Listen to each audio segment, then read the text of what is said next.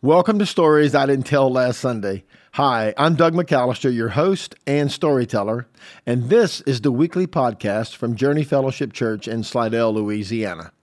We are jf.church on the web, or you can download the Journey app from your app store. Type in Journey Fellowship Church in the search bar and download with our compliments. Thanks to my producer, Cade, from his studio in the country where we're recording this morning. This is Stories I Didn't Tell Last Sunday, episode number 29. And the title of today's story is The Longest Story in History. Let's get to it. Sparky is known as the guy who told the longest story ever by one human being, a story that would last nearly 50 years. Sparky was born in Minneapolis on November 26th of 1922 and grew up in St. Paul. His dad was a barber and his mom a homemaker. America was still recovering from World War I and likely moving into another war. Life was hard for Sparky. By the way, a nickname that was given to him by his uncle. Sparky often struggled in school, failing many of his classes. Later on, he would describe his own life as one filled with rejection. In 1937, when he was only 15 years old, he submitted some of his art to Ripley's Believe It or Not, and they published it in their nationally syndicated newspaper column. It seemed to Sparky at the time that this just might be the highlight of his life. While still a senior in high school, with the encouragement of his mother, Sparky enrolled in a correspondence school with the hopes of becoming an artist, a dream he had since childhood days when he began practicing how to draw Popeye the sailor.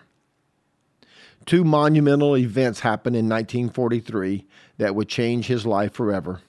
First, his mother died from cancer, and then, a few days later, he boarded a troop train to begin his Army career at Camp Campbell, Kentucky, and go on to serve as a soldier in World War II.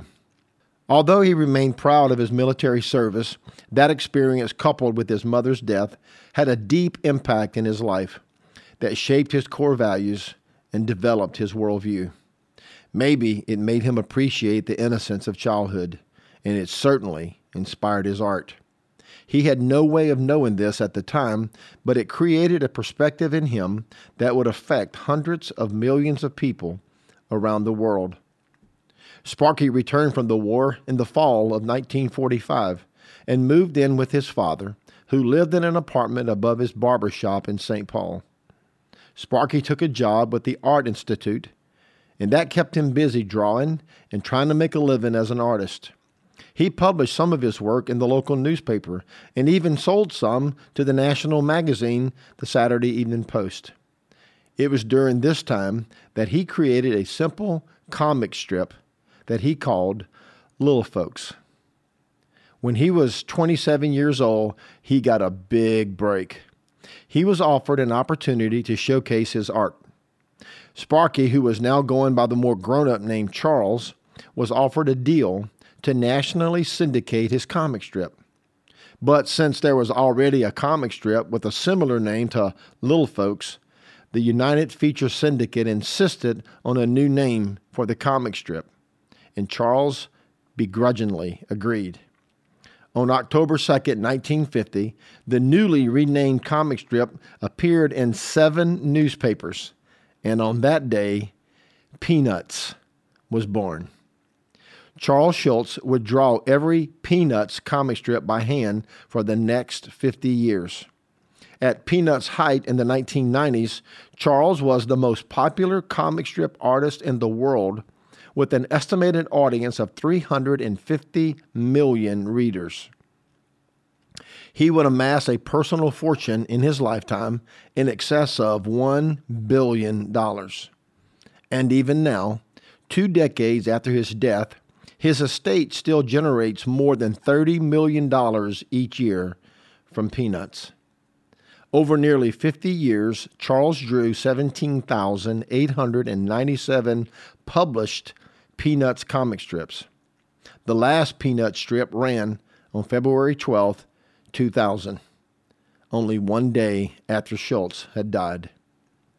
Charles's life was devoted to telling a story of childhood friends and a beagle that stretched across nearly 50 years in more than 17,000 strips.